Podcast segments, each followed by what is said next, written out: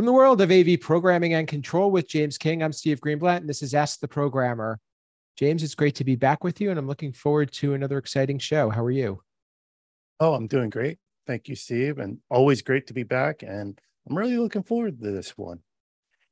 Absolutely. We we have a, a special guest with us again today, and um, somebody who I've gotten to know um, pretty well over the past couple of years. Is, I would consider him a friend in the industry, and we've uh, been been on uh, his podcast and uh, and uh, have a lot of great things to say about uh, the work that he's doing. He's Dan Ferrisi. He's the editor-in-chief of Commercial Integrator. Welcome, Dan. Thank you so much, Steve. Thank you, James, for having me. Really appreciate the opportunity. So today, what we were hoping to get back to, Dan, and, and you're going to help us with this a bit, is get the whole premise of Ask the Programmer is to really be fielding questions from our audience, the community, those who want to learn more about programming, as well as what programmers do and the impact that programmers have, because there's a lot of, uh, I think, unclear, a lot of um, um, topics that are not very clear to everybody. So um, you brought a few to us, and we're going to start with um, the first one that is uh, an interesting topic today. And I, I don't want to take steal your thunder, so I'll let you uh, let let you frame it up, and and we'll um, take the conversation from there. Yeah, again, I really appreciate being on here. Um, so I, I've tried to crowdsource this a little bit, as you say, to really understand what those in the industry are, are wondering about, asking about, wanting to learn about programming.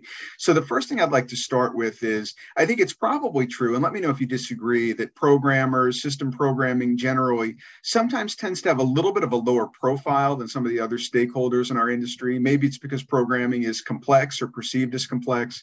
Maybe it's because programmers tend to get involved when most project people pieces are already in place, as opposed to being there from the very, very beginning. Do you feel like programmers are, are beginning to raise their profile among the industry community, within the industry community? Um, and if so, how do you think programmers are beginning to do that, kind of raise their profile and get the recognition that they deserve? James, why don't you jump in? So I will, my first take on this is I don't think the light the spotlight on us is like how I'm wanting to go this is I don't think we're perceived as being complex, um and that's why we're being undervalued. I go back to I don't think people understand what we do. I mean, when we throw a large display on a wall, our users can see that. So when you throw a, a cheap version, a mid uh, range version, a high, they can see the physical difference. So they see their value. Same with projectors, same with like things that are, you know, in their face. But when you get in the back end, the code and stuff, it's a line item to them. So like going to one person over another, like why? They don't see the value there.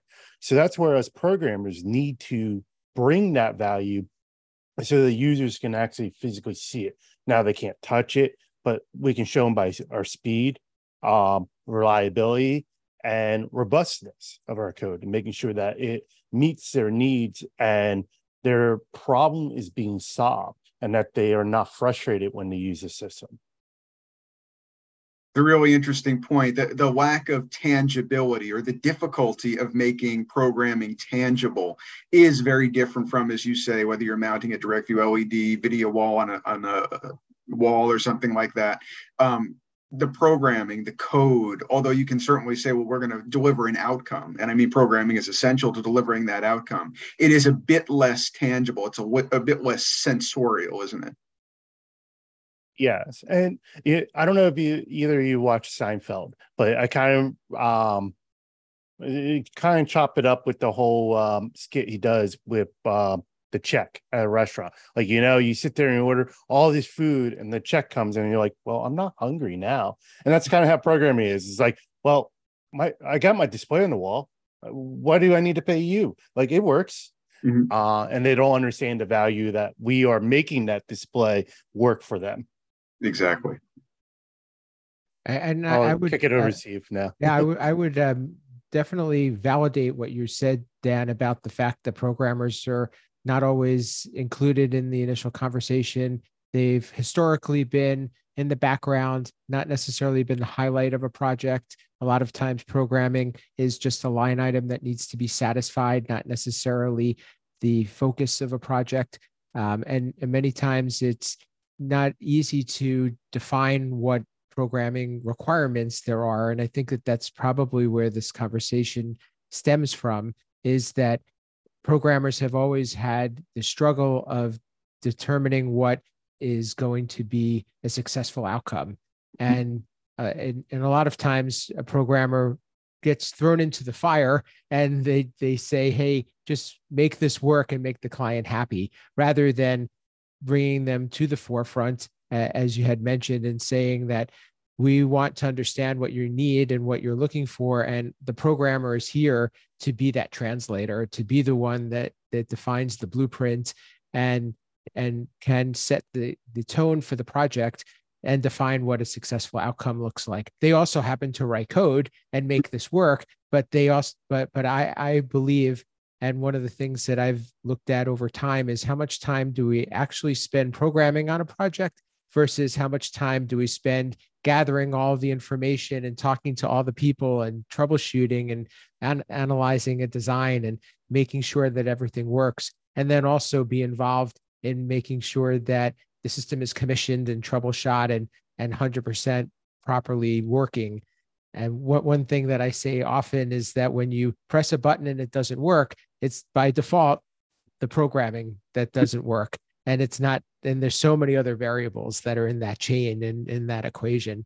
Uh, um, but I do think, though, at least from my perspective in the industry, uh, programmers have gotten a much bigger voice over the past twenty years with the rise of independent programmers. And that that I I feel has really be, become a... Uh, a big asset and something that I take a lot of pride in, making a difference in the industry.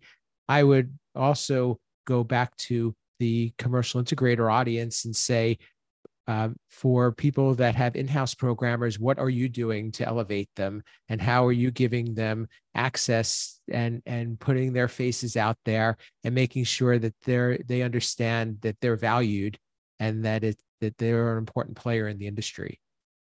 A really important issue to raise. I appreciate you doing that. I do hope Commercial Integrator audience members or others who are listening uh, to this podcast are thinking about how they're going, going to elevate programmers within their own organizations. And I agree with you, Steve. I think you do deserve credit individually and as an organization for helping to raise the profile of the programming specialty. Um, I did have a question just in terms of, you know, you mentioned outcome assurance, things like that. The idea that the programmer might be the one blamed, rightly or wrongly, if the outcome is not as it should be. When I talk to integrators these days, I hear a lot of them say they want to be on the job site earlier. They want to be in touch with, with the architect, the whole ideation phase of the project. So they're not brought in late and then having to work within confines that may or may not be suitable for the outcome they're trying to achieve. Do you feel like it likewise would benefit programmers and programming specialists to be in the conversation earlier, part of the dialogue more proactively, as opposed to being kind of, as you say, thrown into a situation and then the parameters are already set, but they may not be optimal parameters for the outcome you're trying to achieve? From my perspective, I absolutely. I, I many years ago, we were approached by an end user client who uh, came to us and said, I want you to be involved in my project, and I'm trying to put together some some campus-wide standards. It, it actually happens to be a higher ed client. And um, we, we said, okay, so great, send us your drawings, your equipment list, and we'll help you with this. And he said, no, no, no, I don't want to, I don't want to talk about that. I want mm-hmm. you to work with us to define the model, to define the functionality, to really put the blueprint of what we want to get to, to, to, into Uh, text, and then we will design around that. And to me, that that's a, a big difference, a big change. And it was very forward thinking of of that client and that technology manager at the time. Yeah. And I also think um, why programmers should be at the table earlier is, and nothing against salespeople, nothing against uh, engineers and stuff, but there's nuances that us programmers all know that might get overlooked. Let's for take an example of a project that, you know, you're putting an A V system in and they're throwing a lighting system in, and the engineer will be like, oh yeah, we can tie that to the A V equipment. but they may not know, okay, are we communicating that as serial? Are we communicating I P? If it's I P, like how is that being done? Is it conduits there? Like a programmer going to look at it that way and be like, well, if I got to talk to that lighting control, or if I need to talk to that shade control, I need this infrastructure in place, where like the salesperson or the engineer may overlook that, just saying, oh yeah, the programmer is going to make it work. It's against the line of code, and not realizing the infrastructure needs to be there too. Yeah. I think that that, that is very, very true. I, I think so often it's easy for us to be siloed in our own specialties, our own knowledge areas, not necessarily be aware of what others need to achieve the outcomes that they want to achieve. And all of us now are talking about outcomes and experiences and making things the way people want them to be. We're not talking about technology as an end in and of itself. We're not talking about, you know, whiz bang of specs. What we're talking about is outcome assurance. And it's very hard to assure outcomes if everyone is in their own silo, people don't understand each other's respective specialties. There are turf wars about who's going to be on the job site when, or who's going to have the clients here when. I think it's a continuing uh, challenge all of us have to deal with. I, I absolutely. I, I, and, and all the things that you're saying, I think, are becoming a lot more commonly discussed now, whereas before it, everybody was struggling with them, but they weren't bringing them up.